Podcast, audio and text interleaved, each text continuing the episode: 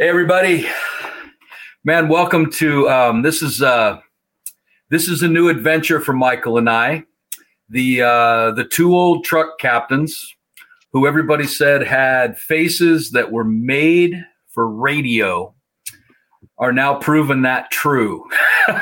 and and you know, fortunately, we have a guest who has a face that's made for radio too. So this is going to be a wonderful thing. Uh, Mike, how long have we been doing the radio show?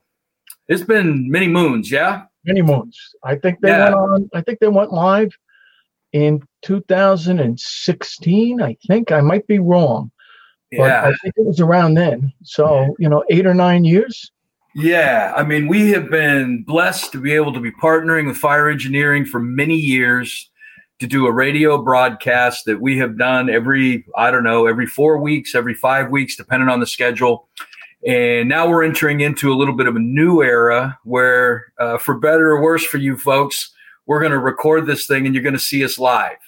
And so we're really excited about it. And um, I want you to know nothing's going to change on our end. Um, when Mike and I agreed to do this, we had a pretty clear set of parameters that were important to us. And those are not going to change just because it's being videotaped and it's going out on social media and all this stuff. Uh, our commitment to you is we are going to bring you who, in our opinion, are the brightest and the best in the fire service that are committed to the craft, that understand what we do, that dig what we do, and that have a message for you that can help add to your toolbox in some particular way. And the topics are going to continue to be all over, you know, from right down there in the streets, driving the rig to getting the fires, to laying lines and throwing ladders and saving people and all that stuff, all the way to um, what's going on in the firehouse, mental health types of things, leadership, all of that.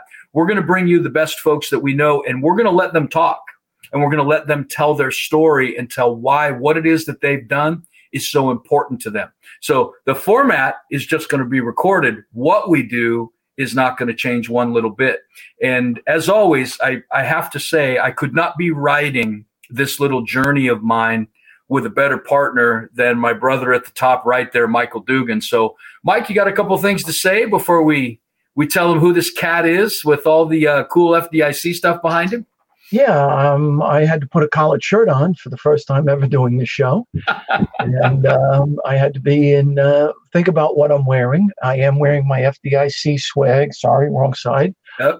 Um, but I'm wearing my swag just to uh, represent.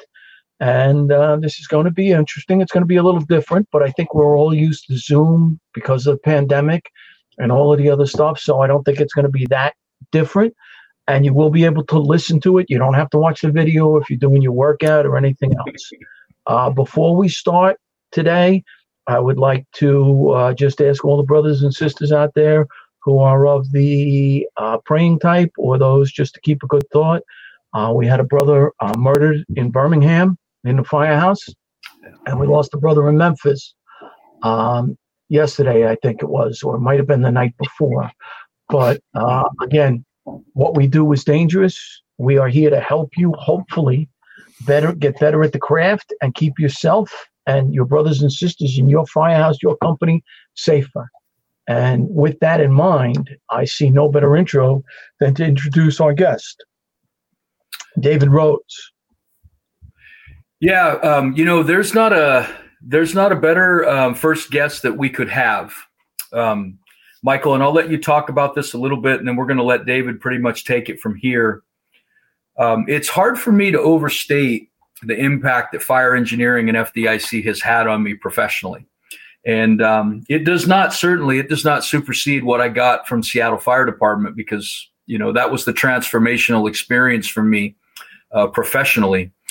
But in support of what Seattle Fire was doing, fire engineering and what was going on at FDIC lit a fire under me because it allowed me to be exposed to men and women that were taking the craft into areas that I could have never imagined and talking about it in a way um, that wasn't necessarily being talked about where I was and in a different way. And um, Michael, I know I know fire engineering has had an enormous impact on you, um, and it it's an incredible transition time for both fire engineering and FDIC that we're under new leadership now, and we've we've segued from one of all, all three of us, you know, incredible friend and mentor in in Chief Bobby Halton, and you know the the accolades that have been talked about there are you know, we could we got lots of shows we have done on that and could do on that. Um, but I want those of you that are listening to know um, Bobby was a very close friend of both Michael Dugan and mine, very close. We we talked to him on a very personal level. And I want you to know that in those personal conversations, um, he knew that that he was getting ready to pass the torch. And there pretty much isn't anybody in the the nation that he could not have tapped if he wanted to, to take over fire engineering and FDIC and run that in tandem with Diane Rothschild. And in surveying the landscape, I want you to know that Bobby was very excited about the professional that he picked. Again, one of our dear friends. And he assured us that David Rhodes was going to help fire engineering and FDIC step into the future in a bright and beautiful way. And he supported him 100%. So if you want to support Bobby's memory, number one, do the things that he did. You know, he loved the craft and he loved the people that did it.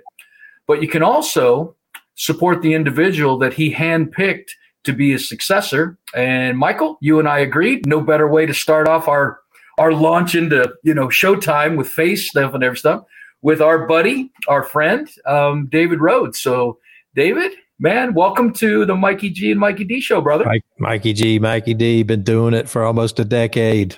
Is that right? On the, on the podcast. No wonder my back hurts so much. Thanks. Yeah. And I have to emphasize that you do not have to watch the video. You can just download the audio. It may it, it may make you nauseous to look at all three of us at the same time. Well, buddy, um, you know, we normally read a bio, but we we decided on this one we were just kind of freelance it. We're usually a little yeah. more scripted, but we're gonna. This is three friends. Um, you know, um, we won't talk a lot about the content, but I can tell you that during COVID and everything else, uh, Michael and David and Bobby and I had a little text stream going of just four friends just having a good time and talking about the things we loved and talking about the things that frustrated us. And I want you to know that that uh, that was a like a a counseling session for me. It helped during all the uncertainty and the frustration and the anger and you know quite candidly for people who teach the fear that we weren't going to be able to do the stuff that we wanted to do. So uh, we just thought we would have a conversation between three friends who love each other, uh, who respect each other, who respect you and what you do in the fire service and you have a love for fire engineering and FDIC. And David, you're you're the boss now. You're you're you're in charge. Um, why don't you just to to warm us up? Why don't you tell everybody what it's kind of been like to segue in to transition in? What the first year's been like? Um, it's been a whirlwind, that's for sure. Uh, the first part from August to December wasn't um, near the whirlwind, but it was. Uh, I'm I'm glad that I had the 25 years of being a contractor and working on hot and all that and knowing the players. If I'd have walked in cold, it would have really been difficult, especially with the timing between when Bobby passed away in December to the show was only like four months. So um, that was crunch time because uh, typically you have a full year to get your thoughts together on what you're going to do for a keynote. Um, luckily we had already picked the classes so that part was done but there's so much production um, work and back and forth with the stage group and the uh, the video groups and all because everybody on the team wants that opening ceremony to be memorable uh, motivational uh, emotional and you don't just pull that off by coming out and winging it. Um, you want it to look like you're winging it in a sense that you want it to be very natural and all, but, um, but there's a lot of practice and a lot of time, uh, months of time that go into just those first two opening, uh, ceremonies on, uh, on Wednesday and, and Thursday, hours and hours of behind the scenes work. And a lot of people don't know, but there's like, there's like 30 people on the crew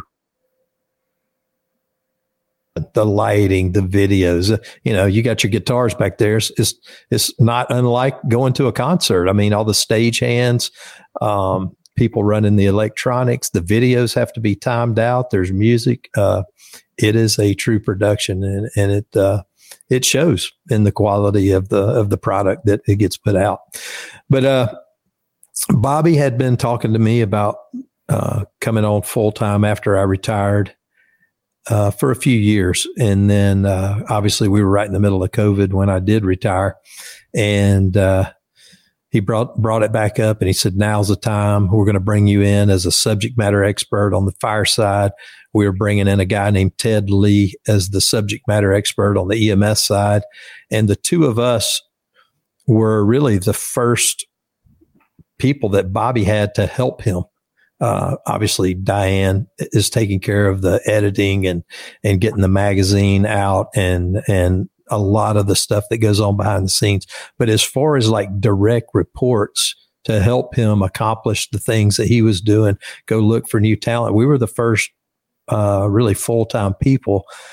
Um, before that, it was uh, board members as you could get somebody to do something, um, uh, and his personal travels and and he was really excited about having a couple people to to help him and also to pass along and and share you know the stuff. When i uh when he asked me about it i i really man i enjoyed that year and a half that i was retired retired even though i was still doing my consulting business doing promotional tests and teaching. It was on my time. I could always be like nah i'm gonna play golf this week and uh, and I enjoyed that because that was the first time since I was like 16 years old that I wasn't just grinding, grinding, grinding all the time. And then the whole time I was at the fire department, I had at least three or four jobs uh, in addition to to the fire department. And so I was like, you know, this is going to cramp my style. I'm, I'm enjoying this. I got a pretty decent pitching you know, from from Atlanta. Is one good, really good thing about our our department there is we have a good pension, and and so I was good. And then he said, he goes, yeah, but you're doing this. You're doing this. It's it's fire engineering, it's FDIC, and it's another opportunity for you to keep serving and and and being a part of the fire service. And uh, several people had asked me when I retired, you know, um, you going to put in for a chief's job somewhere? And I was like, emphatically, no. absolutely not. I will not work for another fire department in a full time capacity. The best I'll do is be a consultant for yeah. them because after 37 years, I mean, you've had it with the bureaucracy and stuff. You still love every piece of a call and and a fire and the and the and the firehouse and all that, but you can only take so much of the of the bureaucracy for your own mental, you know, health. And and so uh, I, I had to think about it, but uh, since it was him, since we were so close, I agreed to do it. And uh, you know, who who knew what would happen just a short, you know, few months months later. So, uh, you know, I didn't get the cheat sheets. I didn't get the full lesson. I didn't get a lot of the stuff, which has gotten me in trouble. I've had, I've had a few calls. It's, hey, uh, how come this, this, this? And I'm like, uh, Bobby said this. And I'm like, well, you know what? I actually, I wasn't with him 24 seven and I don't know what all he promised and what all. So, uh, you know, there's a little growing pain in, in that area, but we, you know, we tried to honor everything we knew about and, uh, um, and, and do the best we can. And, and FDIC was just a, uh, incredible moment. My, my goals there for the, for the opening was to obviously honor Bobby but it couldn't all be an honor Bobby show because the audience wants some content. Uh, they want a message. So I had to blend in a message. And at the same time, I'm brand new and I know us. And so like whether it's a new PT instructor on the drill field, a new recruit instructor, all the veterans are standing over with their arms crossed, like, you What's he gonna say? Yeah. And and so I had to establish Who's this guy? Yeah, I, had this to, guy? I had to honor Bobby, have a message, and then establish myself as being in the position all at the same time in a short 20 minute span. And uh, you know, I think it worked out good. I got a lot of good feedback about it. I enjoyed doing it. Um, it's a blur for sure because of that. Like I said, it was it was nonstop from December 20th, uh, the morning after Bobby passed away until um, we got home and uh, from FDIC. I mean, I, I, I, don't think of any time that it wasn't just wide open weekends. Uh, it, it was crazy. And uh, I remember Eric Eric Slett told me when uh, he was leaving, he goes, "Man, great job." He goes, "I want you to get home." I didn't get home till that Sunday. The show closed on Saturday, and I, I had to stay over and do some stuff. Got home Sunday late afternoon. He goes, "Man, take Monday off." he said, "Just take Monday off, recoup, decompress, just you know, enjoy it." And I was like, "You know, that's going to be awesome." Because I, I, hadn't really stopped and just had nothing to think about or anywhere to be. And so I got up that morning, you know, probably woke up about six thirty as you or a little little later than usual, but got up and I'm kind of chilling out. And then I hear my phone bling, and I like look, and there's an email that says, uh, um, "By the way, if you haven't turned this in, we got to have it by 10:30 this morning," or blah blah blah blah. I'm like, "Damn it!" So I get down here on the computer and I start doing whatever it was, and by the time I'm halfway through that, bling, bling, bling, we got to have this by two. If you haven't, if you haven't booked this, you got to book this. And I, I was like, what the heck? So I just ended up working the whole day. just another manic Monday, right? You yes, know, absolutely. It, it, it never stops. You always think, well, maybe next week, but it never does. But it's a it's good. I'm not. I'm definitely not. Don't mean to sell. It's not a complaint. It's uh. It's just reality. It's a it's a fun ride, but it, it it's a lot. It's a lot more than I thought it was going to be. I'll put it that way for sure. I don't know how the man did it, especially with with all his ailments and and and stuff. I don't know how in the world he maintained that schedule, but on the other hand, that was what was keeping him going too. Yeah. Amen, brother.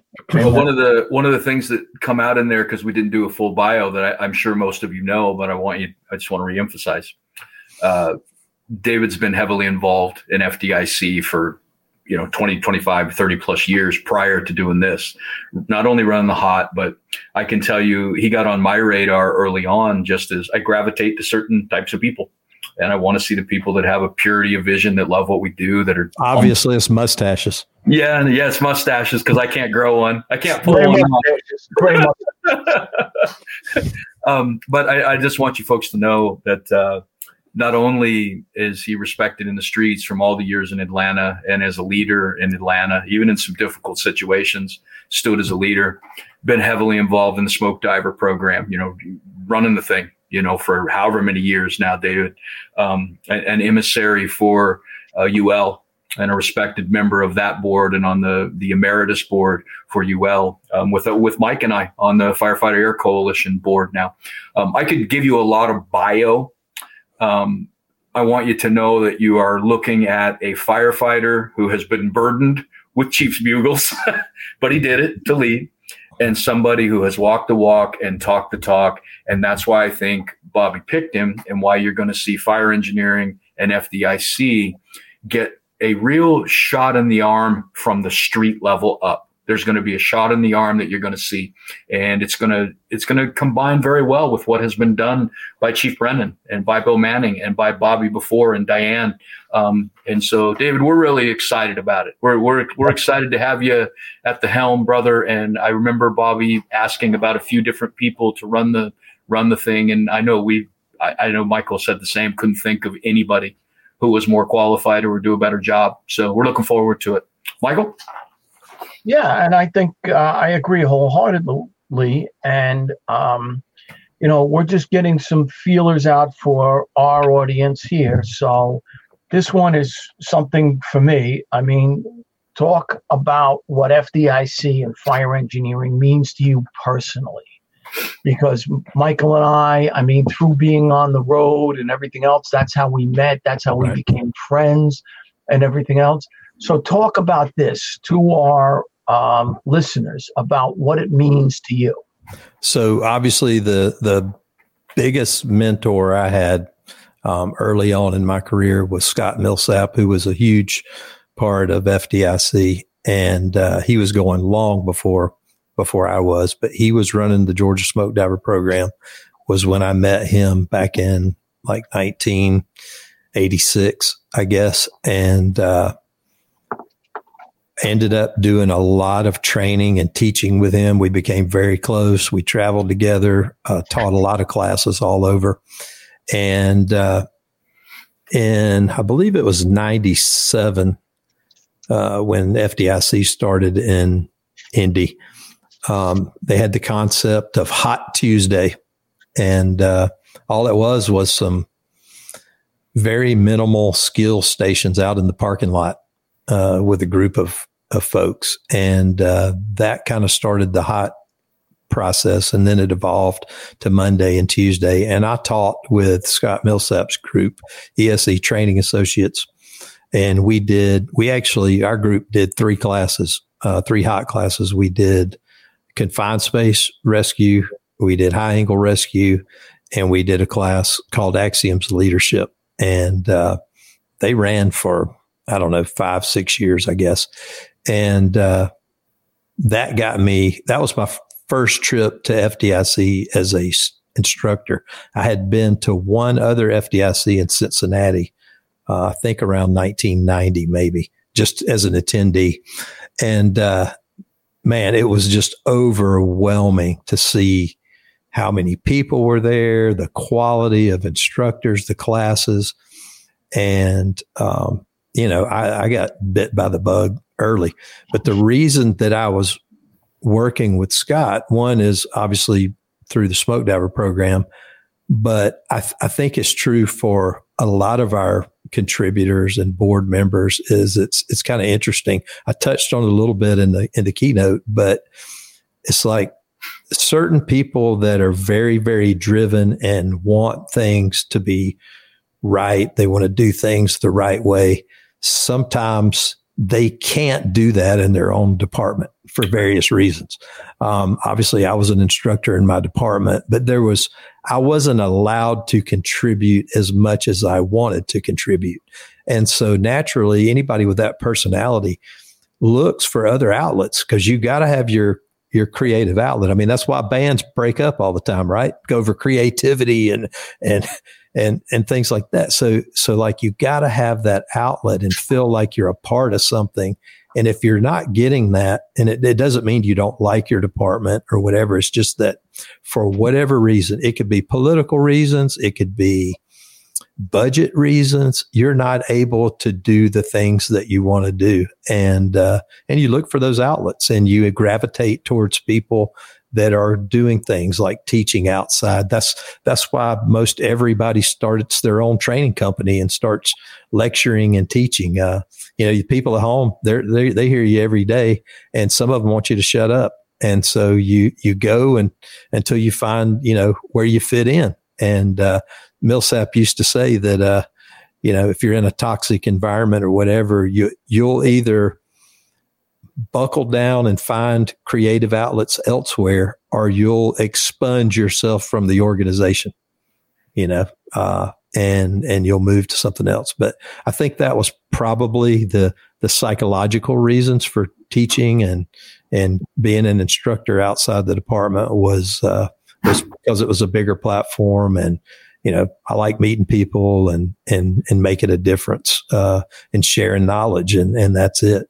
Um, the fire engineering part came along um, when we had the big fire. Uh, of course, I was already teaching and, and had met Bill Manning and had a relationship with him, had met Tom Brennan, had a good relationship with him. And then we had that huge uh, mill fire in Atlanta. I think it was 98, 99, maybe. And uh, I was union president at the time in Atlanta.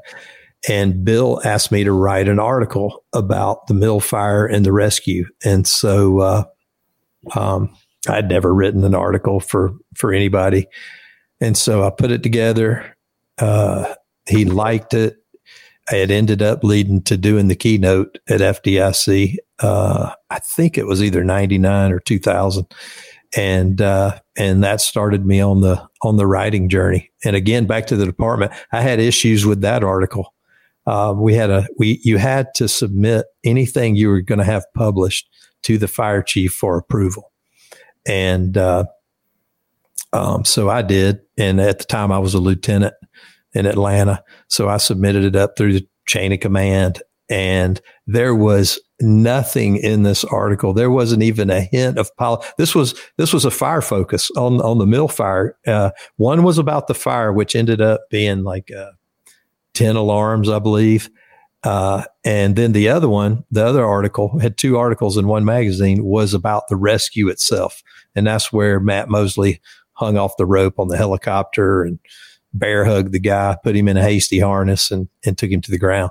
And so, uh, um, I was I was the union president at that time, and so the article was automatically denied and I was not allowed to uh, to publish it. So I got kind of upset about it. Talked to Bill, um, and I ended up talking to the city ethics officer because you know there's a lot of First Amendment protections and writing and all, and the city ethics officer told me right off the bat says as long as you don't put that you're an employee of the Atlanta Fire Department, you can pretty much write whatever you want to.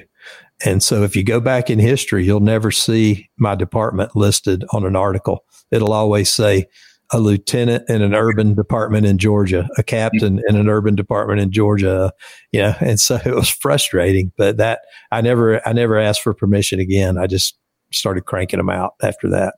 So, uh, that was interesting.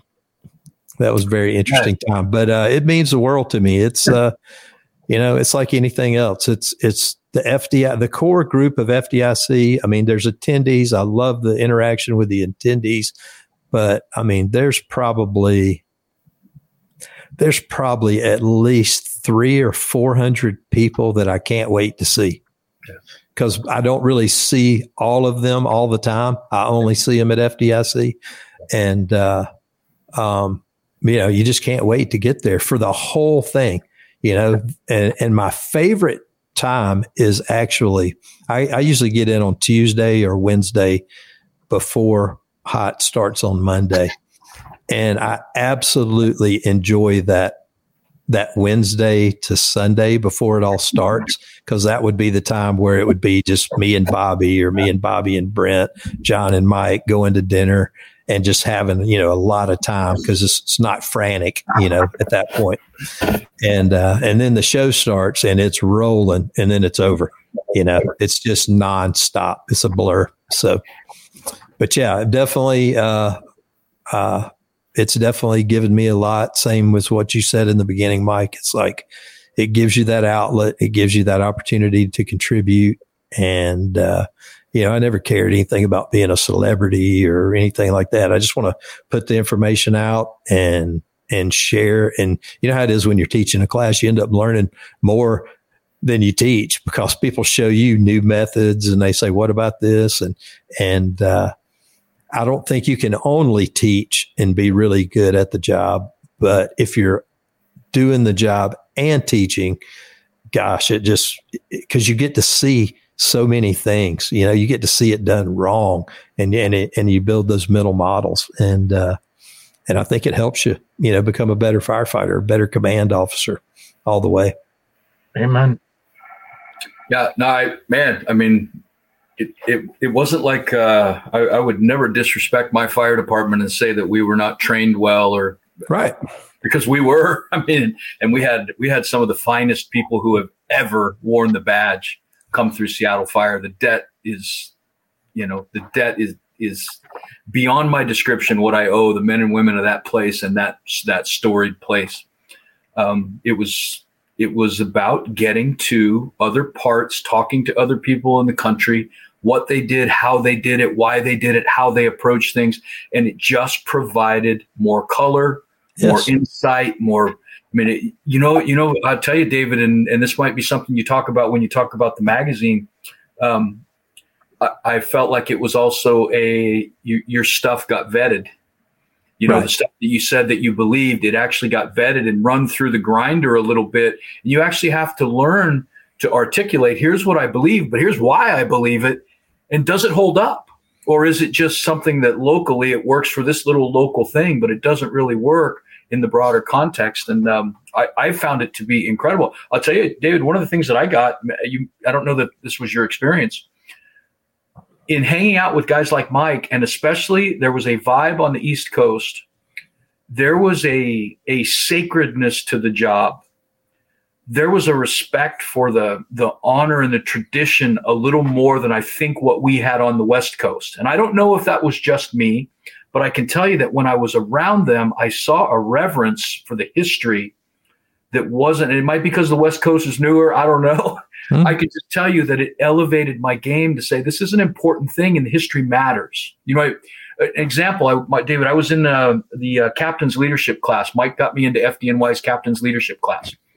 Just about every single guy who introduced themselves introduced themselves this way. Uh, my name's Joe, you know, Colombo. I'm uh, 25 years on the job. My father had 27 years on the job. My my grandfather. there was a there was a legacy there, and I don't know that what the, the people that I ran with, the, the, the department I was in or on the West Coast, that that would be the description. It would be more like I got 27 years on the job I worked at. Da, da, da, da, da. I that was part of what was added to my game is that the history and the legacy mattered, and it came from getting out and hanging with guys like you. Yep. And I think it would be on the West Coast. It would be like uh, I'm into long walks on the beach, sushi, the mall, things like that, right? You're hanging out with the wrong West Coast guys, brother. oh, oh, okay. well, um, you know, so you talked a little bit about um, what it's done done for you and what it means to you. Um, let's talk about the actual animal itself. So we're going to go through just a few things that fire engineering FDIC is known for. You can always talk about whatever you want, man. All right. So if we don't yeah. hit it, you you talk about it. But let's start with what we're doing right here. Um, we're doing a brand new format for webcast. I think it's debuting this week, if I understand correctly. Yeah, we've done a um, few. Uh, what, what, what do you? What's your vision for that? Why the change? What are you looking for? So, uh, in in looking at, and I, I think we have twenty five shows maybe total, plus the Hump Day Hangouts, and uh, um, I actually threw a Facebook poll out because I knew there's there's some pretty popular podcast out there, and that seems to be a very popular format for information and and sharing. And so I threw a poll out on Facebook, and I said, "What's your favorite podcast?" And a lot of the comments that came back were saying that uh, I absolutely love all the podcasts on fire engineering. However, sometimes the sound quality is a little bad, and sometimes you know this and that, and and it wasn't a lot, but there was there was a few. And so uh, um, I got with Pete, who has been uh, the main guy uh, producing. I won't really say he's producing him, but not like in a true producer role. Um, the staff in the fire rescue group is very small. Um, right. And everybody wears at least three or four hats. And so um, Pete is, is a web editor and a digital content editor. Um, and the podcasts were an add-on to his duties eight, ten years ago. and so um, he would do those. And we also have web uh, webcasts that are like sponsored classes um, that go on. He has to do those. And also we're looking at the workload and all. And we got to talking and he was like, well, we really need a producer. Like, I don't have the time to sit down and actually produce these things. I just like we hit record, they're done, and then we post them. You know, that's pretty much it. And so, uh, you know, I looked around, see what was out there and who, what other people were doing. And we talked about kind of what the vision for it was. And um, we're in the digital, I mean, we're in the smack in the digital age. And and people want digital content. They want video content. They want audio content. You guys know you love listening to a, po- a, podcast on the road. Maybe when you're working out, you just download them and you got them on your phone. You got them on your watch, whatever it is. Uh, you, you can, you can access them really quick. It's, it's almost the new, uh, the new reading, you know, because some of these podcasts go on for two or three hours, and uh, and you and and and you know, a marketer would say, Oh, it's crazy. Nobody's going to listen. People listen to that. They listen to long form, uh, you know, uh, Rogan and some of those big, huge, they just changed the landscape of media and it took it back almost to the old talk radio days, you know, and, uh, um, so when we looked at that and we looked at all of our needs, uh, we needed to up our game in the social media world. Um, we needed more content. Um, we needed we needed more exposure because we're all good with our content. You, uh, Mike and Mike, uh, you love getting the magazine in your hand. You love holding a book in your in your hand. You love being at the concert. You you love all those things, but um, you know the eighteen to twenty five ish uh, person they're not they're not opening up a magazine uh, on a normal basis or a book. They're doing everything on their phone or their computer or their tablet, and so we wanted to provide more content in the digital format, and then uh, I, I am stealing a uh, concept from Taco Bell. Um, I call it I call it the Taco Bell mentality of content is Taco Bell only has five ingredients. You know, meat, lettuce, uh, some kind of shell, tomatoes, and and some sauce. But they serve it 200 ways. it's yeah. open, it's closed, it's wrapped, it's crunchy, it's soft. It's all the same stuff and it's all delicious. Yeah. all right. And so we're thinking like we don't have to totally create new content for everything we can create some content and we can serve it four or five different ways. Um, this pod, this podcast being recorded can be archived. Somebody can download it and they can watch it on a tablet. If that's what they want to do, they can download the audio and watch it. And you'll probably see clips of it pulled out and posted on Facebook, TikTok, whatever the new one that just came out last week is, you'll see clips of it that will link you back to the full podcast. So um, uh, you're also going to probably see in the future uh, transcripts of some of the video content that you can read if that's what you want to do. And if you notice, uh, I started, I think, two months ago with the editorial for the magazine. So I write the editorial, it's published in the magazine. Pete posts it online for the uh, fire engineering content. It comes out in the digital magazine. I read, I just sit here at this microphone and read the editorial, and it's posted as an audio file. And then I film myself talking about the editorial.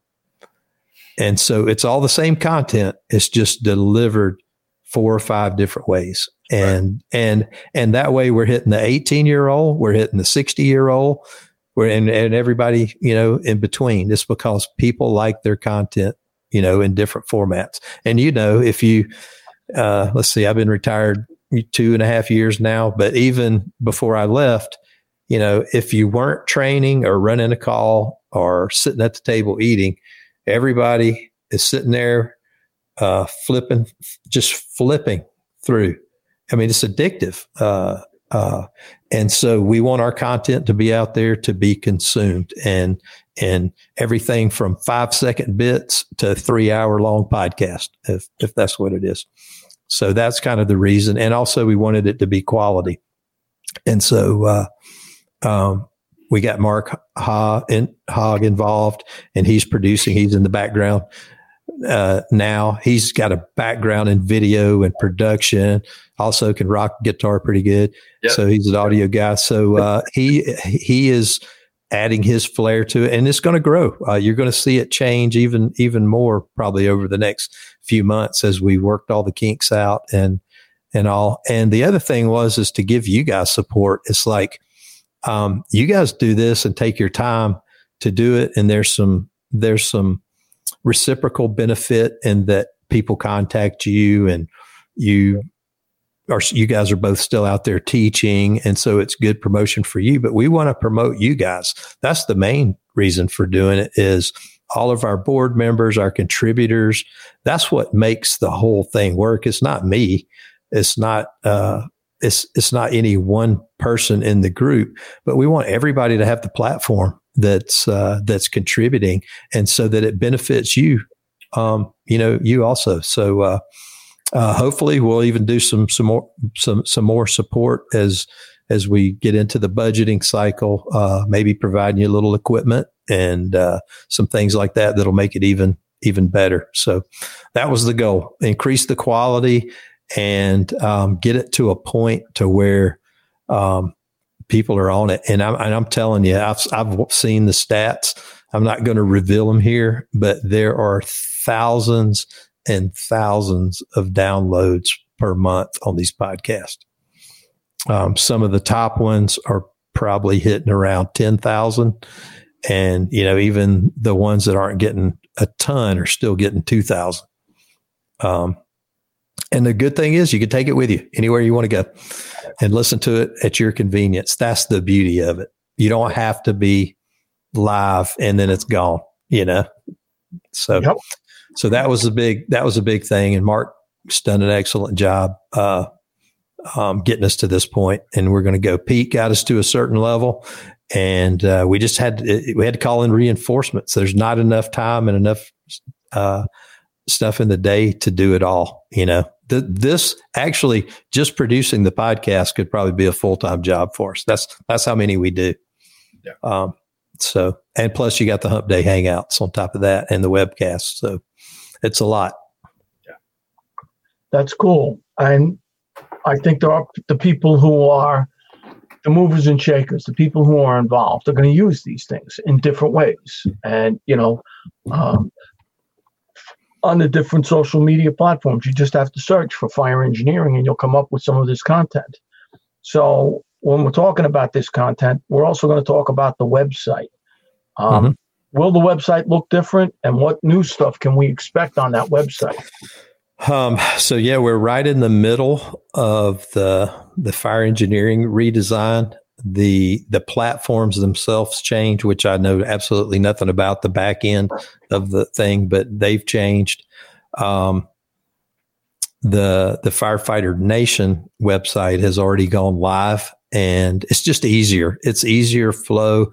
Um, and you know there's so much technical stuff in this. You can't just have a website. You have to website you have to have a website that will display on a phone correctly which is different than a computer you know, which is different from a tablet. And so you, you have to have the background to be able to, um, or, or the, the processor in the background to, to handle all of that. And, um, the idea was to give it a fresh, a fresh look and then also to make it easier to find stuff. There's tons of information on the fire engineering website, but you have to spend a few minutes like digging for it. Uh, and you can't put everything on the front page but but you know there's some there's some uh, some science behind what you do put on there and how you structure it.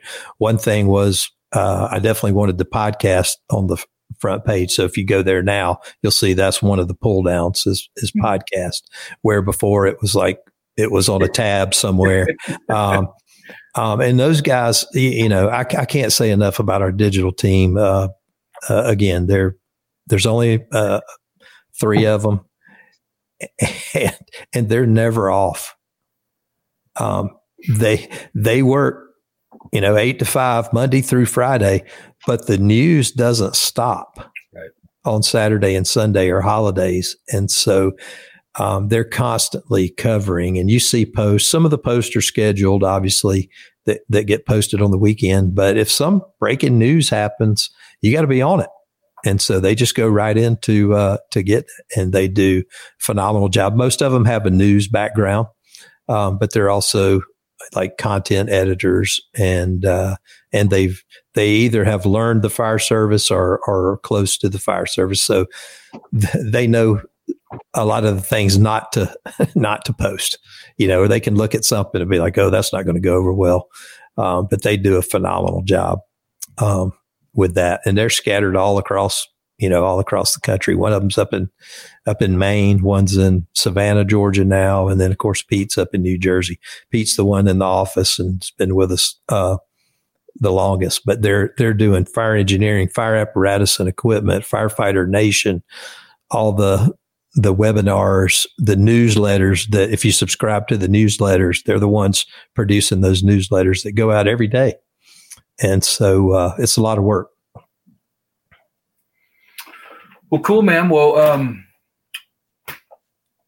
the webcasts are one part of it, the podcast, the Hump Day Hangouts. Um, I had to go find this because it's in my reading spot. Yes. So I want you to know from I know that Michael and I are older, so you made a point of, you know, the 18 to the 25 year olds, and we're definitely not that. But I want you to know, David, and you are in this club with me, I know because we've talked about it a lot.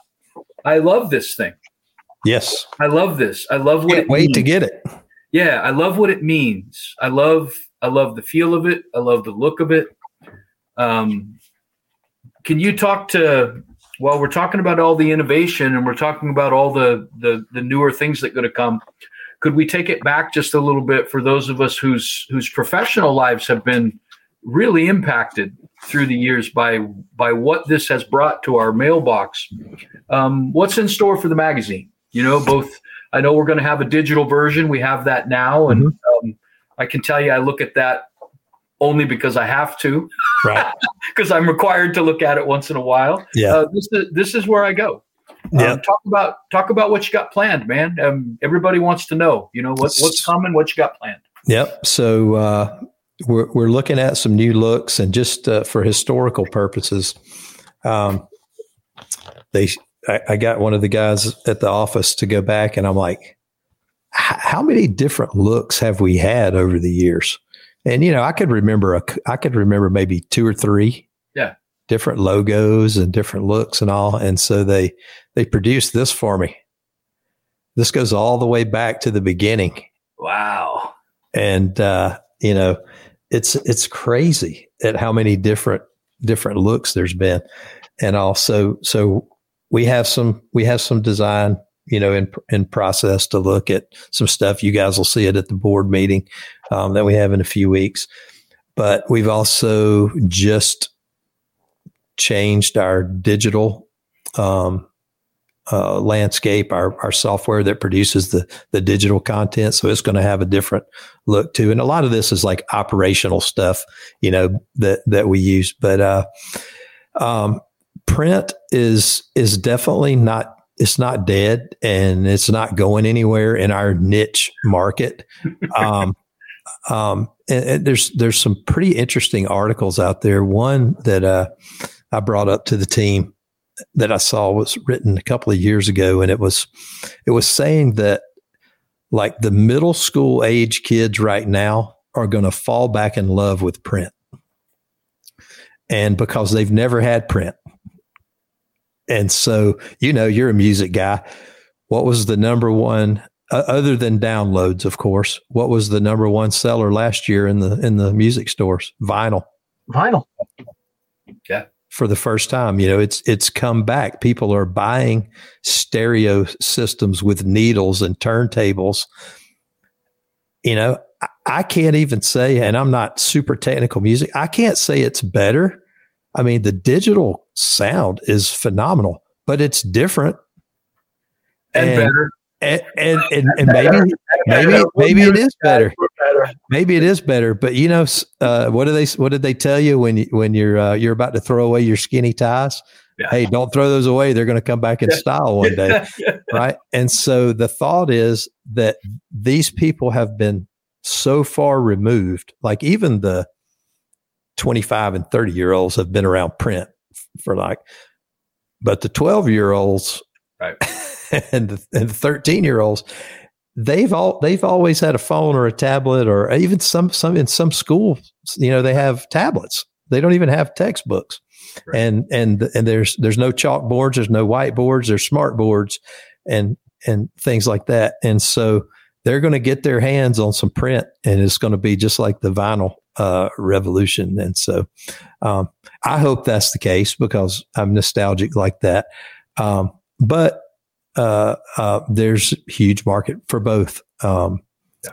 right now for for us. So it's not going away. Obviously, all all print magazines across the all industries have taken a hit in advertising and stuff. And obviously, you can see if you if you pulled a fire engineering out from 15, 20 years ago, it's probably twice or three times as thick as the fire engineering of today.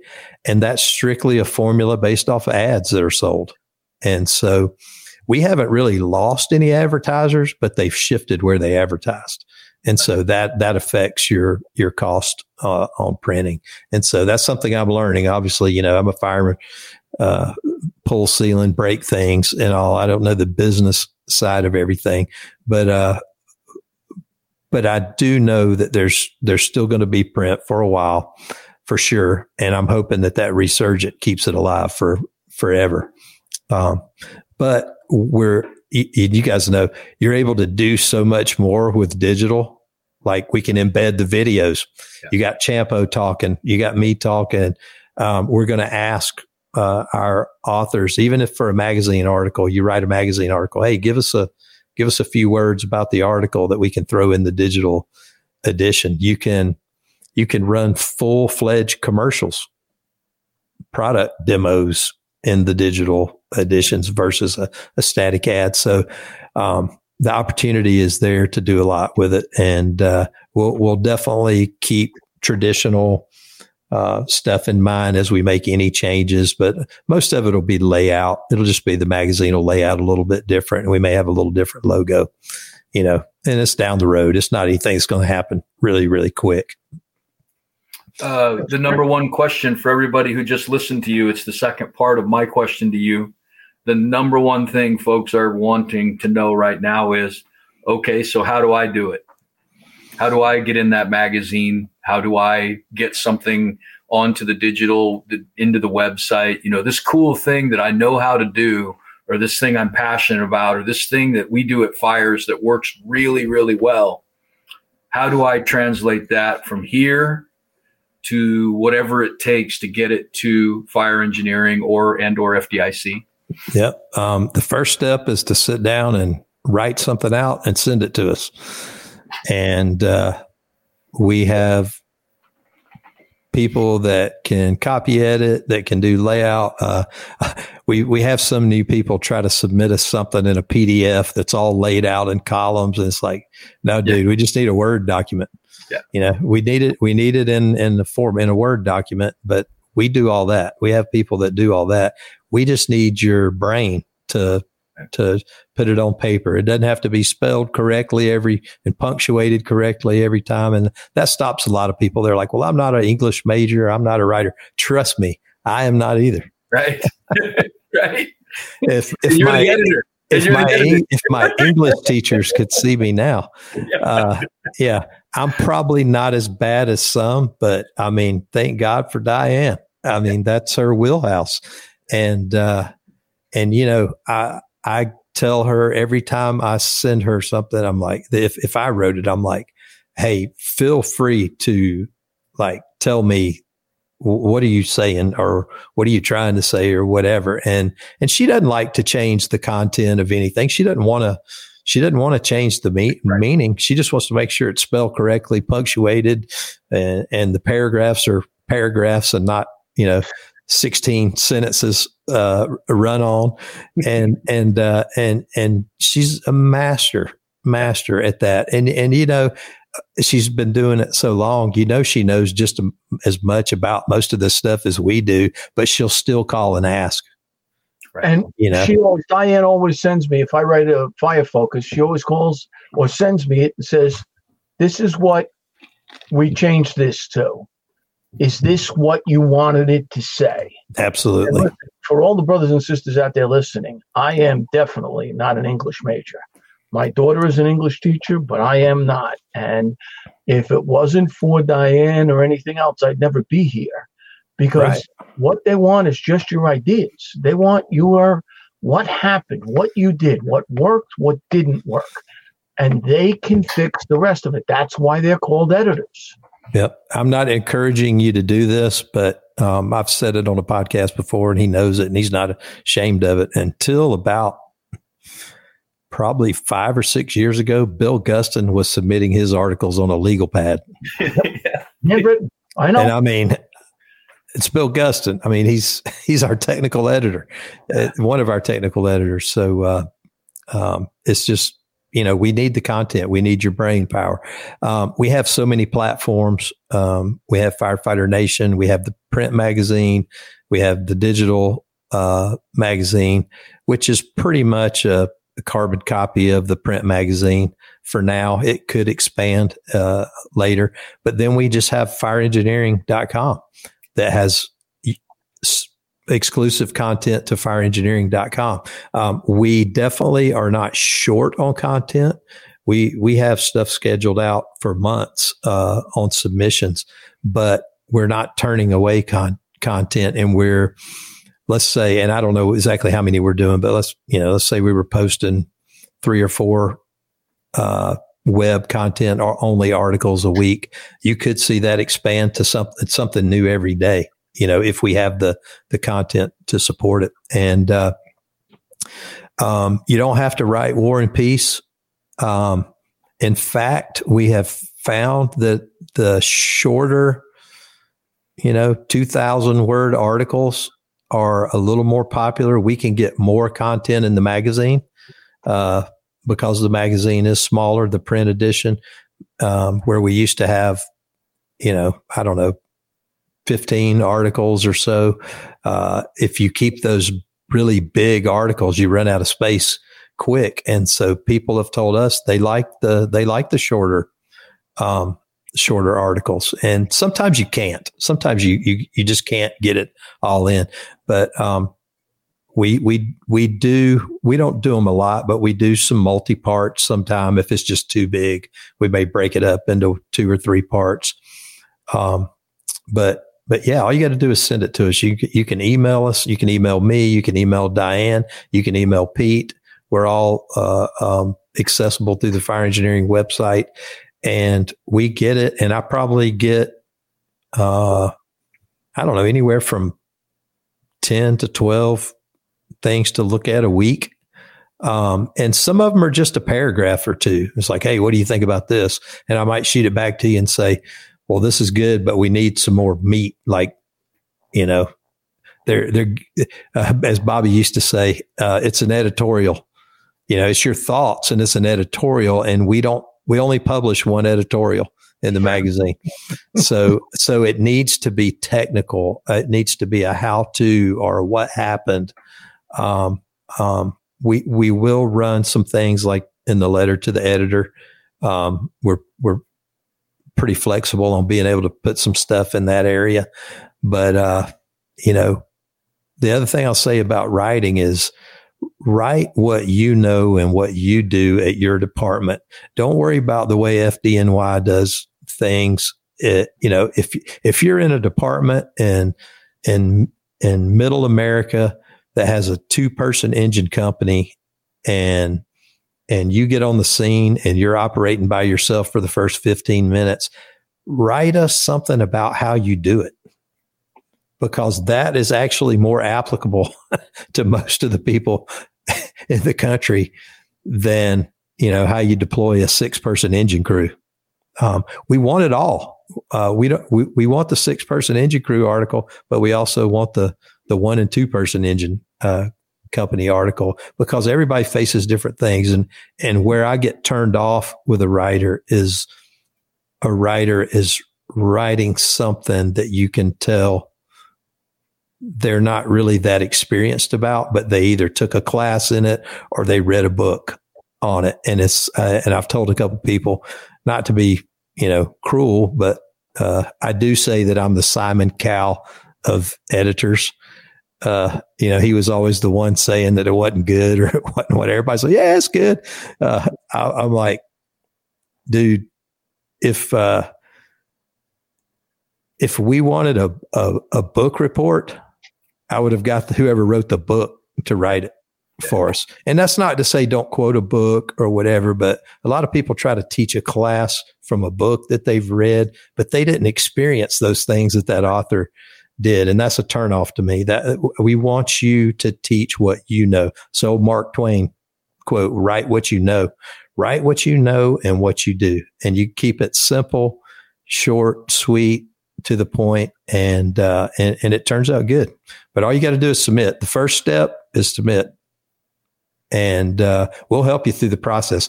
I love seeing somebody send me something and a lot of times it's not that it's bad, it's just sort of there's no flow to it. And so it's like all over the place and it bounces around. and I'll work with them. Few phone conversations. I don't have the time to do it for them, but a few phone conversations will be like, "Hey, man, why don't you narrow the scope of this instead of covering everything there is about breathing apparatus? Right. Why don't you just focus on SCBA maintenance checks in the morning and then do another article on uh, breathing techniques and another article on air consumption and another, you know, if you, you're not writing a book, you're writing an article. So, so it's kind of like anything else. Have a clear objective, uh, cover it, uh, and and going back to English. I, I don't know why this popped in my head, but it's a great quote. This is from my eighth grade English teacher who did creative writing. Okay, and I don't know what year this would have been. Probably before the Dead Sea got sick. it would have been 78, 79.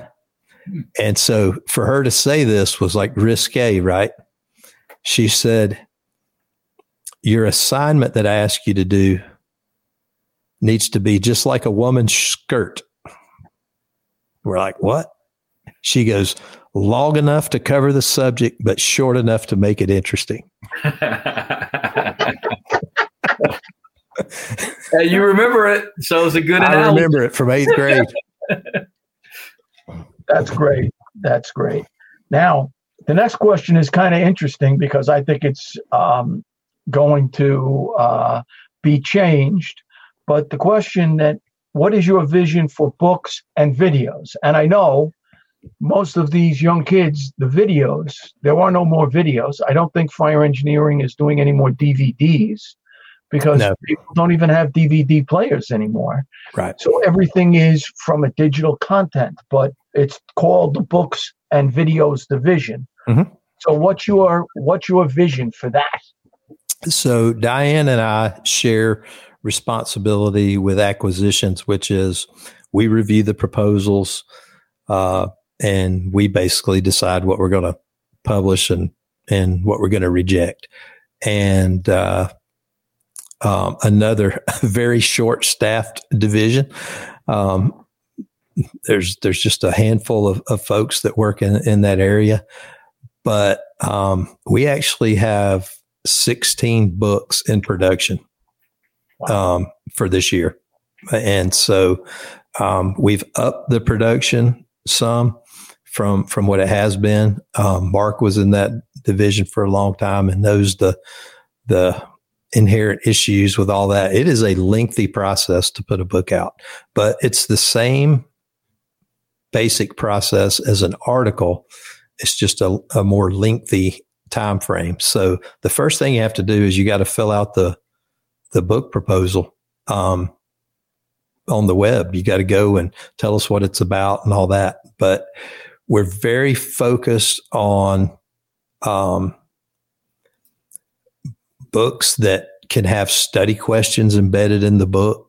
Obviously, we want good content. And uh, um, while we're on the subject of books, this just came out and it is absolutely phenomenal. Um, this guy, Jeff Rothmeyer. Jeff Rothmeyer. And uh, um, this is mastering mastering the craft and uh, We've we've already gone. It just came out three weeks ago. Um, another one that we got that just came out at FDIC.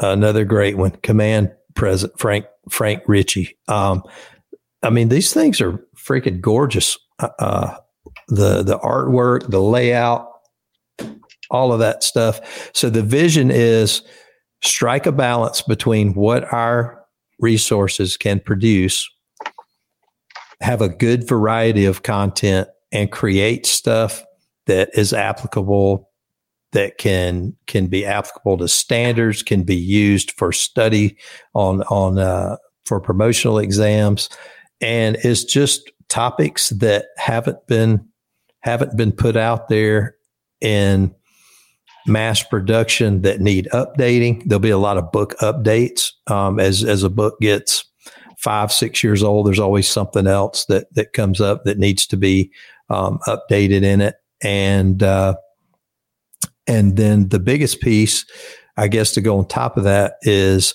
really folding in our marketing people to have a good marketing plan for each of the books to help the authors get the word out, to get um, social media coverage.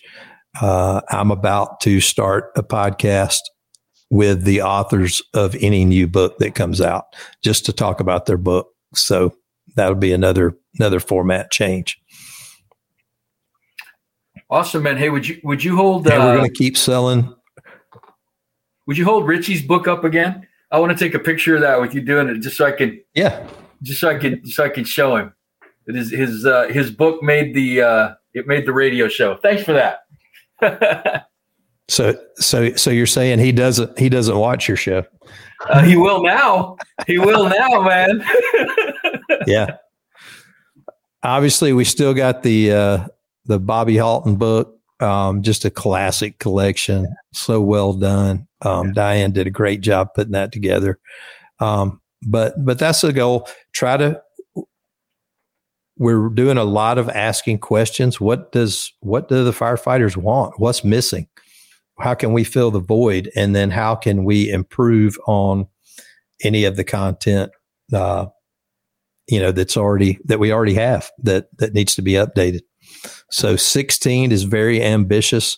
Um, the process is being worked through. Um, Star Franz is our is our book manager, and uh, she'll actually oversees the team that manages the process. But um, the best thing to do is just write, write, have a pretty good jump on it when you make the proposal, um, because we're going to ask you to to be quick and uh, and we're going to do on our end, we're going to do a lot more communication back to the authors. Um, we're actually working on a a packet right now. It's like, so your book's been accepted. Now what? Here's what to expect. You know, once we get this, then it moves to this phase. Once we get this, it moves to this phase. It'll be a little guide to uh, to get you through.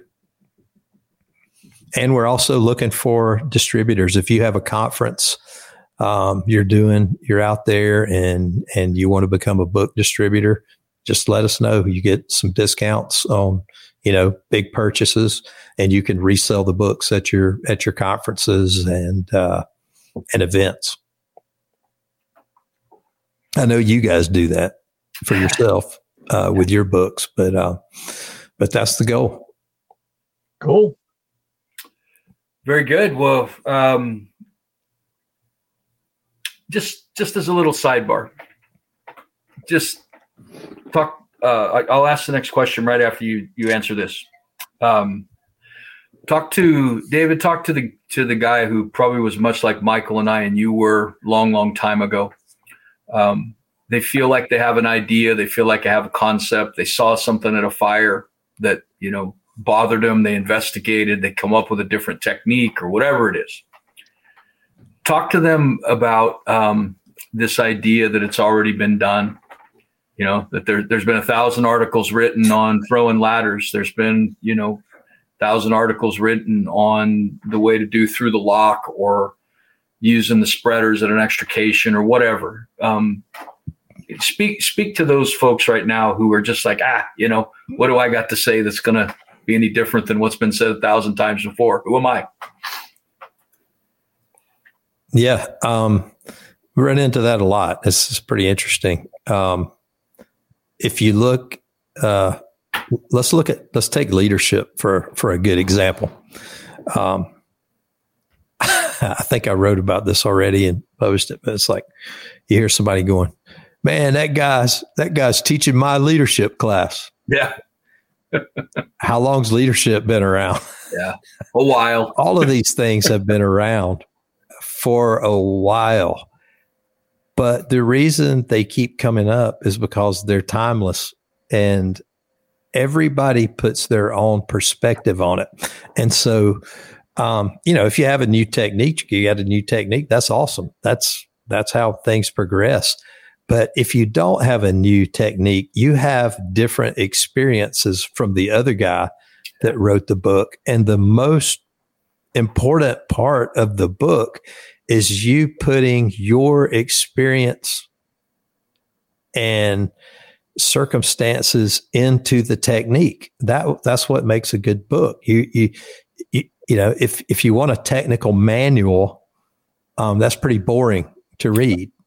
You know, we'll we'll do the blowout drawings and and all of that stuff. It has it has to be relatable and and maybe it's maybe it's technical for a little while and you give all the nuts and bolts of step one, step two, step three. But then there's a story about how it applies in a situation. And that's what a lot of firefighters are missing yeah. is the application piece. And, and we had a book. Um, I don't think it's come out yet, but um, it was actually the first project Bobby actually handed me as a full time SME. And it was a book and it was, it was somewhat of a textbook type book, but then there was these little bits in there of a story that hammered home the point. And he wanted to take them out. He's like, this is a waste of space. You know, I'm like, no, no, no, no, no, because the people who are reading these books haven't been on this amount of calls. And it just reinforces the lesson and shows them the practical part of it, of how it applies in the in the field. It doesn't make you good at it, but it just gives you bigger perspective. And uh, and I think that's that's why you rewrite things over and over and over, because um, words and and all that we use and, and we're pretty good. We understand each other, but sometimes the the vocabulary changes a little bit and it's just it's, it's just coming with new words and and a new perspective, and uh, and and it happens. And if you're not doing that, then it's not as relatable to the next generation. So the already printed books are related to us. The upcoming printed books need to be related to the newer generation, uh, so that they have the effect. Yeah, I just you know um, I just wanted to say to the folks that are listening to this, because once we let them know we're going to be talking about FDIC and submissions and all this type of stuff, they're going to be interested in what you had to say. And um, I think both from both Mike and I's perspective, I want you folks that listen to our stuff to know you've got somebody sitting in the chair. He's already written on it in the editorial. Um, that when you've got something to contribute, there's a place for you. There's a there's an avenue for you. There's a mechanism for you and it'll it'll be, it'll go through the grinder like all of our stuff has. But if you really want to get your stuff out to fellow firefighters to help them hone the craft, there is a place for you to express that voice, and we just want to encourage you that we need you, and we need to. I I've seen um, I've seen the stuff that Mike and and David talk about in their classes through the years, and I've been impacted by it. I've seen that topic through their eyes. I have not seen it through yours, and seeing it through yours is critical. If you put in the work, it's critical to the craft moving forward. And you have somebody sitting in the chair that is going to give you the opportunity to do that if you pay the price and you bring good stuff. You bring good vetted stuff that you're teaching at your department that you've actually seen in the streets or that have worked in your firehouse. You got an avenue for it. Um, mm-hmm. And never, never more applicable, David, than the question just basically says, let's talk FDIC. Mm-hmm. so you already did a little bit. The show.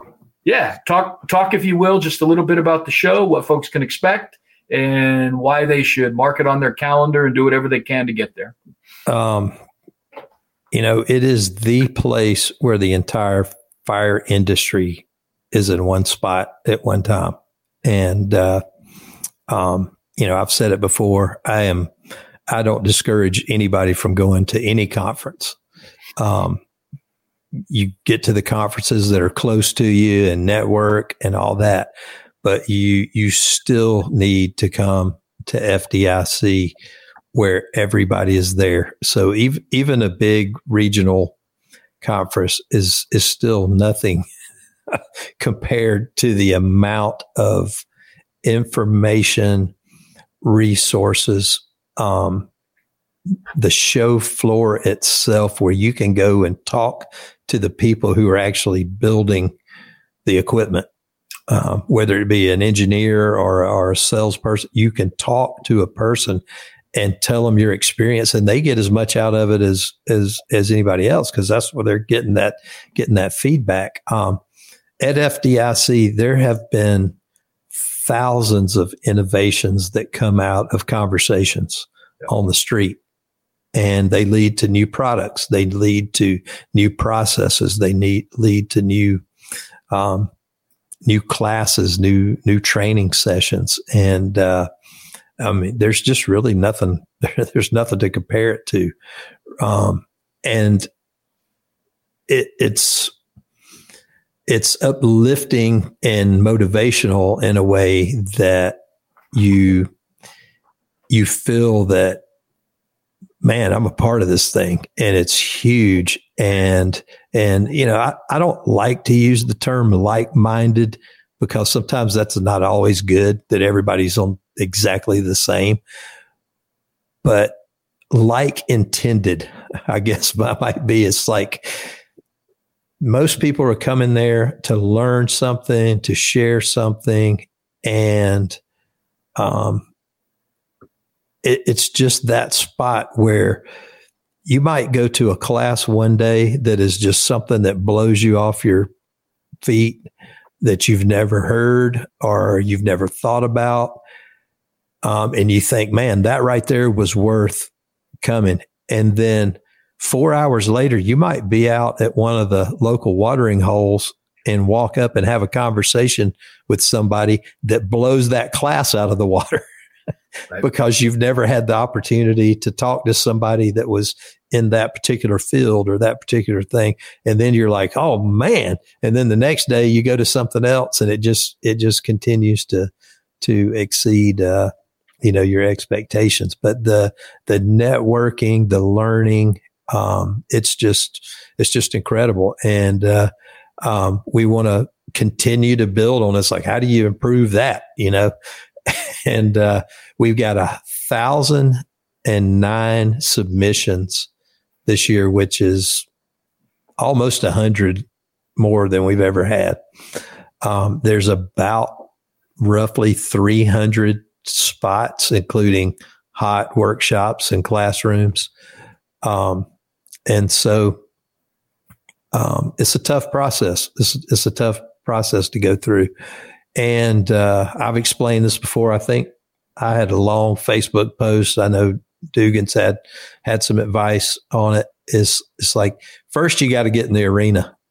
Um, um, everything is about relationships. And I don't mean that in a political sense, but it's like if you've never taught anywhere and you've never written any articles and you came to FDIC and you're like, I want to teach at FDIC and you submit a class, um, unless you're, well, and, and that doesn't really apply, but like if you've got a brand new class, unless you're John Norman or, or Dugan Gagliano, a guy who's been teaching for us forever, if if you say you've never taught that class anywhere on the application, the FDIC is not the place to try out a class.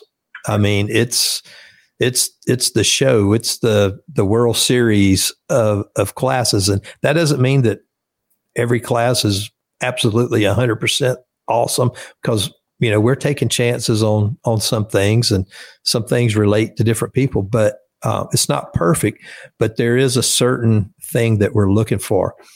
Um, somebody got really mad. I, I, think it may have been last year or year before, and they said something on Facebook. It's like, ah, oh, you can't. I, I, quit submitting because uh, they wanted me to write an article on the class that I submitted, and I'm not in the business of selling magazines for them uh, or whatever. But um, this thing is like this is a this is a family of products that are all tied together and a lot of people i mean you guys know and most of our audience knows that you know fire engineering fdic it's all the same it's all the same uh, people working on the show um, but you gotta you gotta crawl walk and run and so the best way to teach at fdic unless you just happen to get lucky is all get out and have a subject and have taught somewhere else and we have some background on you, the best way to get in is to start by submitting an article. Submit another article, get something published on the web, be a guest on a podcast. Uh, you know, you you got to put forth some effort to build your reputation other than just in your in your department or whatever so that we know who you are. And um and that's sort of like the that's sort of like the test to you know if if we can count on you for some content that we need then it's it is somewhat of a reward to come and teach at FDIC, but it's not the only uh, criteria. Your class still has to be awesome too, and your proposal has to be good. Uh, so a lot of, and we get we get submissions. Uh, we get submissions from professional speakers. You know, Mister So and So is an excellent speaker, and his message would resonate with your audience. Um, please um, let us know that you're interested. Mr. So and so's speaking fees are $60,000 per day, blah, blah, blah, blah. It's like, you know, we're here for ourselves. Uh, we, we don't let the exhibitors teach in our, in our sessions. Uh, we don't want sales pitches in our sessions. It is vetted fire service industry people there may be an expert in some other field that we need. Like you might get a psychologist that's teaching something about human behavior or or something, but somehow they're kind of connected to the fire department, either through you know a, a wellness program or or something usually. But everybody is in the industry, and they're industry contributors, and uh, um, you you kind of got to pay your dues. It's it's uh, it's a process. Every now and then there'll be somebody. Uh, that that we'll see and we'll actually go after uh, and ask them to submit. And, and, you guys do that. You tell people to submit all the time. But uh, that's the best way to get into the process is establish yourself with us so that we know who you are and show that you're serious by creating content. Maybe it's video. If you're if you don't like to write, uh, we have training minute videos. Uh, we we would love to have anybody's three to five minute little tip on how to use this piece of equipment. Um, we'll run it. We'll run it. Um, you can do raw video and get it to us. We can do the editing on it. Um, but there's a lot of ways. There's a lot of ways to contribute and get yourself established so that you can get in there. And can I say something on that too? As Absolutely. someone who reviews a lot of these programs, if you can't take the time to put pen to paper or even type it for your submission to FDIC. If I look at this submission and nothing is spelled out in there, like you took two minutes to put this thing together, I think that's how you're going to put your class together. I want to see something that explains to me what you want to teach, why you want to teach this, how you know this, why you are doing this. If I read through this thing and it is a, you know, two second, I should be teaching this subject because I'm me. And thing, that's it. And there's nothing else to it. I'm going to say no because I read other people who have descriptions. This is what I'm doing. This is the methodology that I'm using. This is the important fact. This is why I'm teaching this class. And I want to see what you have to say and put that in there. If you can't take the time to fill out that paperwork properly, it goes to me like well, yeah. how's your class going to be? Yeah, and one of one of the other ones that uh, are almost always an automatic no, and and you know I know a lot of people, but I don't know every I don't know all thousand nine submitters. When it says resume and work history and things like that, we need to know that. Um, if it says resume available upon request, it's like we requested it. Like it says resume here, and because uh, and I'll, I'll, give you an example. This this this was years ago, probably fifteen plus years ago. had a pretty good proposal, and it was on um, it was on high rise incident command, and uh, it was well written. Uh, it was all spelled out, and and the person did not put where they worked on there, and so I was curious. So I started snooping around and I found out where the person worked. And and it wasn't that this person came from another place. They had done their whole career in this department. And the tallest building in that town was two stories. but the person had attended the National Fire Academy command and control of high rise fires or whatever that class was. And they knew the information well enough to do a proposal. And it may have been a great class, but that's not who we're looking for to teach that class. That person would have had a lot better chance of, like we said earlier, write about what you do and what you know in your department. Um, same thing with with RIT or water supply or whatever it is. Everybody has different challenges. It's like they say, all politics are local, all firefighting's local, and we need that perspective. And so, don't be afraid to just be yourself and submit things that you do and you know. Don't don't try to over do it with some glamorous stuff. And and another tip I'll give you is even though uh, we're all leadership gurus and all, out of those thousand and nine proposals, probably four to five hundred of them will be on leadership, and we have about I don't know maybe ten slots for leadership classes, uh, depending on what it is. And, um, and remember, it's the fire department instructors conference. So you want to really get my attention? Teach something about how to teach. you know, new methods and all that's great. And and we, it, just like the fire department has become the uh, default emergency service for everything. FDIC's kind of become the default conference that everything is there now. So there is a lot of variety and stuff. But uh, man, you want to get my attention, you know, how to teach how to teach search technique, how to teach uh, you know residential search, how to teach commercial search, how to teach uh, you know two and a half hose advancement up the stairwell, how to teach those things. That those get my attention uh, really well. And obviously, Mike, you say it all the time in your social media post. We have way more fantastic proposals than we have space.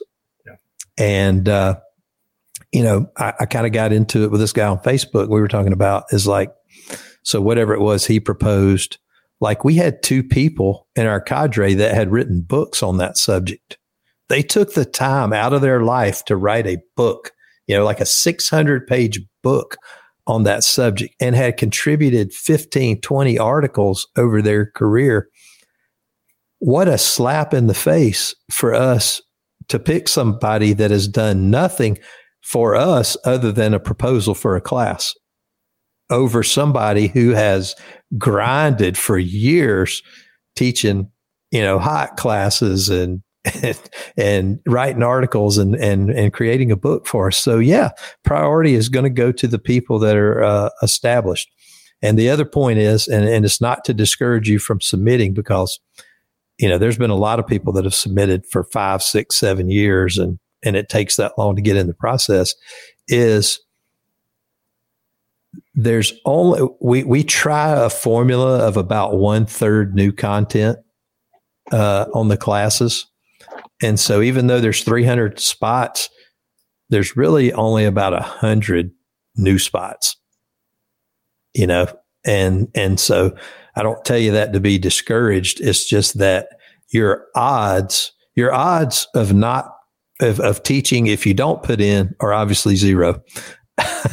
but if you want to teach, you put in the work, you establish the rapport, and you do the stuff, and you will get there eventually. You will get there eventually. And very honestly, Michael and I, it took us a long time to get there. I can't tell you the number of times I was turned down before I got to teach the first time. I mean, I was working, doing hands on and teaching hands on there with mm-hmm. uh, John Salka and Rick Lasky and Get Out Alive and stuff. And I put in to teach for three or four years before. Wasn't that wasn't that actually called maiming your own? Uh, one time. Okay, just one time. one time. Okay. So, um, speak to our audience, and we really hey, went. Hey, Michael. Michael, yes. could I riff? Could, David, let me riff just a little bit. Sure. I can't help it. Um, let me let me. I, I want to pull back to the individual who you said um, you know, uh, talked about. I'm not going to write an article because we're not about selling magazines and whatever else that that uh, I'm, gonna, I'm trying not to swear. Remember, I said, friends, that you want to view things through as many people's eyes as you can. Let me let me let you just for a minute view it through my eyes because I am one of the guys who's going to be evaluating your proposal. In fact, I have 200 of them sitting in my computer right now, and I'm only a third of the way done with the the deadline approaching. So um, we actually take it really seriously, and we try really hard to give your proposal the best uh, reading and view and the best shot possible. If it's the best thing for FDIC, that's what we want there. Um, for the individual who who you know said that they don't have to have taught the class before or don't have to write about the class, let me tell you right off the bat, as an evaluator and as someone who's done it for a long time, here's what that tells me: you're not confident in your stuff. That's what it tells me. Because if you have a if you have a dynamite through the lock technique that worked on that last warehouse fire you went, the very first thing that I would have expected to happen is that your fire department, the people that you work with, would have been told about that technique. And you would have tried to train that technique in your own fire department with your own family, with the people who are going to be going to the next warehouse fire long before you thought about sharing it with the nation.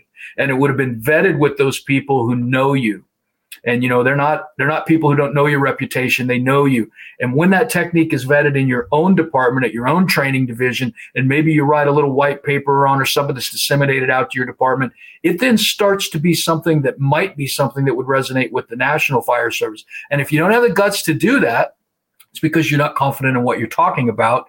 And fdic the big stage is not the place for that you should be training in your own department. You should be training in your own firehouse, your own folks. You should be trying to, to enable your own department to be better. You should be training with the local fools organizations and the county fire areas to let the people around you get better. And as your class is taught, it gets vetted.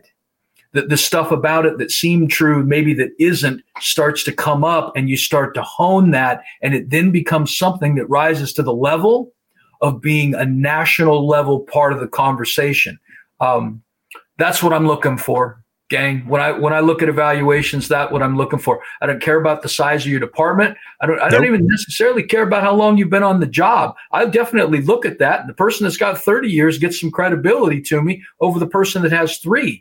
But we got a lot of people with three, four, five, six, seven years on the job that have brought something to the table that transformed what we do. If you want to be part of it, do what these two guys did. Do what all my friends at FDIC have done and put the time in. And I promise you, you've got somebody sitting in the chair now. You had it with Bobby too. You definitely have it with David that is going to give you the chance if you put the time, effort, and energy in. Uh, Michael, or, uh, you know, that's what I wanted. That's all I wanted to say. well, this nice all riff. ties together. That's what I wanted with, to say. with the, the, the last question I'm going to ask is speak to the brothers and sisters out there, our audience, about your vision for giving them the tools they need, which we've talked about, and providing them a place they can contribute and share their message because of all the different platforms you have. And we haven't even talked about it tonight that you also have other magazines, you know, uh, Fire. Apparatus. Mm-hmm. Uh, you have JEMS, you know, you have other ways. There are a ton of avenues depending on what you want to do and where you're going to go. And I'm going to look for the people who are doing this. When I look at and review classes, I'm going to look for the people who are doing what they're talking about. And I mean, some of the classes I have no expertise in, but I look at the people and their expertise. When I get someone who's talking about uh, using uh, firefighters on an ambulance for firefighting skills, and because they have them, that's the way their department runs. They are the manpower pool. They're the rescue team, whatever it is. Mm-hmm. They're the search team. I'm looking for what you have out there. So please talk to them about your vision, okay, for giving them the tools and providing them the space. Yeah. So, uh, you know, we've we've said it before. The contact information's on the website. You, you, you can even pick up the phone and call you know, if that if that's your preferred method, or send me an email and say, "Hey, I got something I want to run by you. I was thinking about." Um, you know, give me a call and let's discuss it and get the ball rolling. I might send you to some somebody else. Um, don't have a preconceived notion about where your content's going to be. Just send in the content. let us decide where it best fits and where it best flows in our host of products. And and not only do we have the magazines and the websites but we also have the fire academy and the JEMS academy which is online learning platforms. Maybe we have a conversation. I'm like dude that is way way way too much like for just an article. We need you to write an article but we also need you to record a class. You know we'll get you in the system to record this class for, for the for the fire academy or the JEMS academy. And and uh, but you got you got to reach out. Now we're we're constantly looking for folks and want to invite different people in. But if you've got the desire to do it you you got to bring you got to have a skill and something that you bring to the table other than you know i'm the greatest because that's not what that's definitely not what I'm, what I'm looking for. And, and like Mike said, it's like it doesn't matter how long you have in, but what matters is what you're trying to do. So if you're a two or three year guy and you propose a class that's like how to be the new guy in the station. Yeah. okay. You have to, you, you are the closest to that subject of anybody in our in our pool of people who's writing. But if you're if you're like how to how to use experience from 30 years, how to use 30 years worth of experience and you're a two year guy, then that's that's not your that's not your wheelhouse. And so just uh don't don't be afraid to to take a chance. And I think Mike uh Gagliano, to one of your points about these folks that say, well, it's already been written about some of those people are afraid because it's not their comfort zone. And even though it's already been written about and they have some ideas, they know that once you get in their arena, you're going to be torn apart. If there's anything, if there's anything wrong in your article, you're going to hear about it. And I say wrong, it might only be wrong in this area over here but somebody's going to alert you to what you said. And and uh, what is uh, our buddy uh, Castro says the re- the recliner snipers are are going to come out, and some people don't have the demeanor to handle that. Um, if you're doing it for the right reason and you're truly trying to have an impact, you don't let that bother you. And actually, it's you may actually learn something and you make an adjustment from the feedback that you get like you mentioned before, because, uh, you know, writing an article in a lot of cases, it's not as bad as an IAP, but, um, you know, an IAP is only as good as the second it was printed because the circumstances change, right? And you got to adapt. Well, the print process is so long by the time you write it and we edit it and we get it published, something may have changed by then. So you can expect some criticism. Um, I'm still on the honeymoon phase, but I'm still waiting for my my lashing. maybe may, maybe after August editorial, I'll get some lashing. But um, I've I, we've we've had a couple of little comments, but not, nothing nothing that's been earth shattering. You know, there's always somebody out there who's got something to say. But you you know you actually want that feedback because everything's about uh, what's the old saying that is uh, um, your perception uh, might not be reality, but it's your reality. you know, so so the perception of how you communicated something, how did people interpret it? And you might be like, "Oh man, well that's no, no, no, that's not what I meant." You know, uh, what my buddy, my, my buddy Brent Hollander always says. He goes, "I'll call him and say, well, what do you mean so and so?" And he goes, "What are you talking about? I know exactly what I mean." I knew exactly what I was talking about. and I'm like, whoa, whoa, you got to back up. I think you started in the middle. You got to back up. Give me some context here. I don't know what the hell you're talking about. So, uh, um, you know, if, if you're that kind of person, you can't handle, uh, you know, if you're, if you're the recliner sniper and you've got some information, um, Gonna have to get out of your comfort zone. You got to you got to get out of it, man. You you got to put yourself out there. The the man in the arena is one of my favorite uh, quotes, and I mean, I've hell, I got fired over an article, so uh, I've been there. yeah, I can, David. I can still remember um, Bobby told me it was coming. I can still remember an article that me and the other Seattle guys wrote, and there was an editorial opinion written by the special operations chief of the FDNY, uh, calling into question something we had written, and he was right. Tough moment, you know. It's a tough moment, but I'll tell you, we we all sat down and talked about it, and it's like this is exactly what we want. We yeah. want to write to the best of our ability what we think is true and where it needs to be sharpened, where the evidence goes in a different direction. We want our message to be so honed and so sharpened that it actually matters. It impacts. It's true. You know, at O Dark 30 in the middle of the night, it's not some philosophy that someone came up, that, up with that sounded good. It's something that's vetted that actually will help firefighters. That's why we're in this in the first place. Yeah. Um, here, you know, here. we run into that. Um, a lot of people, and it's it's not really it's not that it's bad, but you have to be careful with it. Um, I always say, if you become a career training academy guy and you're not in the company anymore, you're you're at the training academy. I'm talking like you know, a decade or longer. Eventually, you start teaching from your academy experience. And so if you're doing live burns with pallets and and you know that kind of thing and you you might even start experimenting with some stuff and come up with some new techniques but you came up with them in a controlled training environment and if they hadn't been tested out on the on the field on a real structure or so forth sometimes we get a lot of people who have invented the next great tactic but it was invented in a in a concrete building in a concrete building with pallets and it's yeah. not reality yeah um, and so you got to be we have to be careful with that too. Yeah, don't don't do a don't do a victim drag class when you're dragging them across concrete floors in the training tower.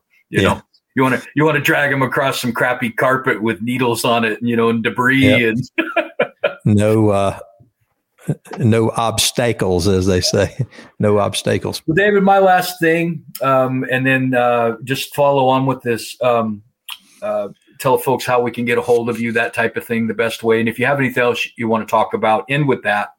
But uh, you're writing an editorial. Um, you're writing an editorial every uh, month. Every month. And yeah. T- if, if you would, this is a little bit of a side, but just tell them what you're hoping to accomplish with the editorials. Why, you know, what, what have you done there? I mean, I, I, I have not read uh, the new ones. I just got it in the mailbox today. I can tell you the the uh, first couple that I read in detail were phenomenal, uh, right in my wheelhouse for what is important to me and what I think we should be about. Um, so tell them tell them what's up there, what they can um, expect. Well, luckily, I'm only like I said, two years removed from from running calls.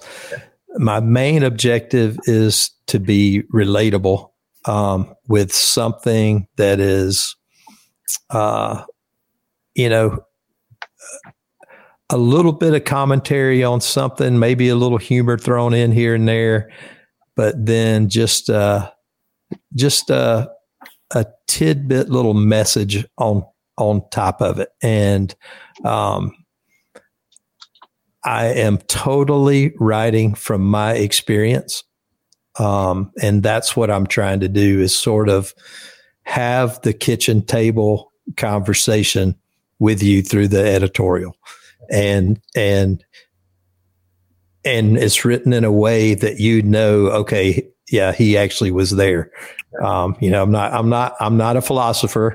Uh, and, uh, you know, I know, I know Bobby was a deep philosopher and a history buff and political and all that. And I absolutely loved every bit of it, but that's not me. Um, you know, that's, that's not my, my thing. So I want to write about fire station life, fire fighting, uh, maybe some technical rescue stuff, and just general overall um, good industry things that that could be a conversation anywhere. And I want it. I, I want it to read like we're having this conversation.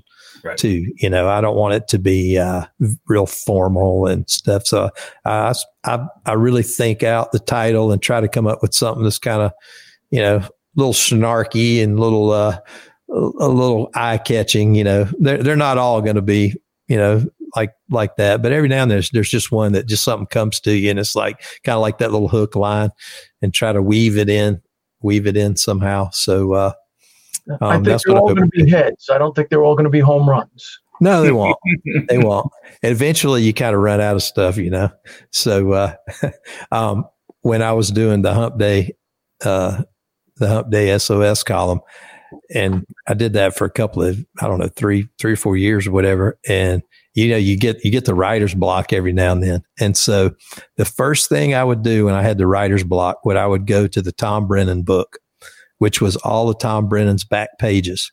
Yeah. And I would just scan the table of contents because it was hundreds yeah. of of just little short titles.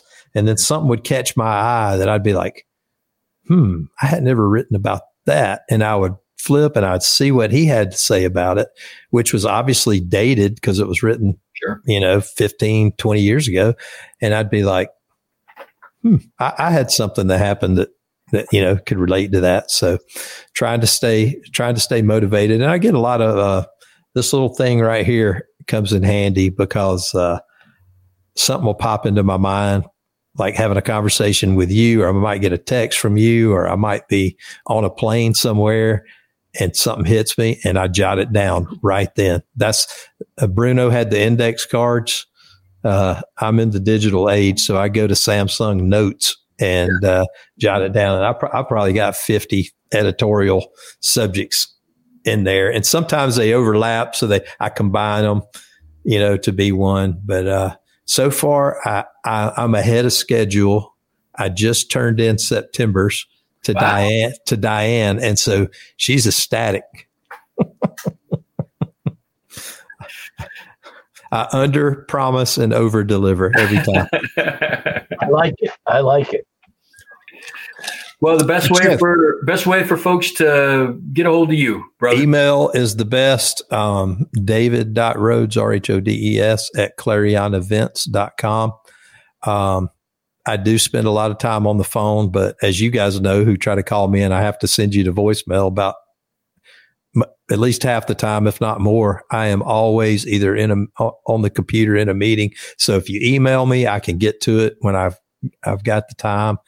Um, that's, that's the absolute best way yeah, you me. were uh, you were much easier to get a hold of on the phone right after you retired than you know from about whatever six seven months ago. Yeah, so. and then for everybody that's got my cell number, text text is the best way. Yeah. Um, you ever think you'd say that? No, text me. no, I I was always much I'd much rather talk to you for thirty seconds or a minute than get a text, but now it's just like it's it's it's overwhelming. So uh, you have to manage it. Got to got to get the work done and be creative and have time to think and and all that. So if you do send me something, if I don't respond immediately, don't uh, don't get your your feelings hurt. And if you don't hear from me in about a week, then send it to me again so it goes back up to the top. Um, yeah, that's uh, it, no joke. Because if everybody's open and business is running, it's somewhere around 120 and 150 emails a day. Uh, but not all of them. You know, some of them are quick. You know, yes, no. Some of them are just FYI, but uh, it still takes time to to run through them. Amen. Yep. Well, uh, David, thank you for this. Thanks for taking you know time to cast your vision for the folks that listen to us. Um, I, I just want to say to the folks that do listen to us uh, as you can see, um, we're not going to change. Mike and I are not going to change what we do or how we do it. It's just going to be recorded. You know, it's going to be filmed. Um, we th- this is the first one, Michael, um, that we didn't do completely live. Yep. We we like we like doing them just live because then it was organic and we just did what we did and we talked the way we talk. We say what we think. Um, so these are going to be recorded and processed a little more. But I want you to know what you just heard is exactly the types of things that we're going to bring to you in the months and the years to come, however long they want us to do it. Um, I hope you're excited about the vision for fire engineering and FDIC. Uh, I can tell you, those of us who who love this thing with our all our hearts, we're very excited with where it's headed. Very excited for the things that that David and Diane are going to team together to do. And we just wanted to give you a glimpse of it, man. So there you go. There's a there's a glimpse. There's a lot more to come. There's a lot more detail that could happen. And I, I you know, from I think from my perspective, um, I just hope that you want to be a part of it, gang. Yeah, mean, me too. Come join the fun because we need you, man. You know, we we need you. We need your stuff. And Michael, uh, anything anything for David before we? As I said in uh, when I got the Lifetime Achievement Award from Bobby, and this is a very honest thing. I said we've carried the torch, you and I. We've carried the torch for a long time. It's time for someone else. We're we're getting ready to pass the torch on. The brothers and sisters, the younger generation, have to step up and get involved. If you want to keep this fire service moving forward, you young men and women have to get involved. And this is how you get involved.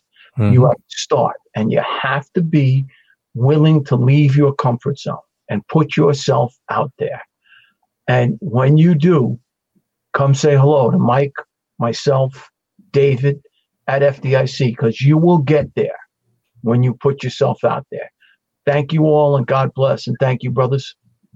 Take care. Yeah. Thanks for having me. Love you guys. Thank you, David. Yeah, rock on, everybody. We'll uh, we'll this talk is to you. also this is also the first time you guys have ever worn clothes on the show, right? Yeah. yep. Yeah. Well, let me sta- let me stand up and let me see if I did. I don't remember. Cut, Mark, cut, cut. God bless, gang. Right. Take care. Take care.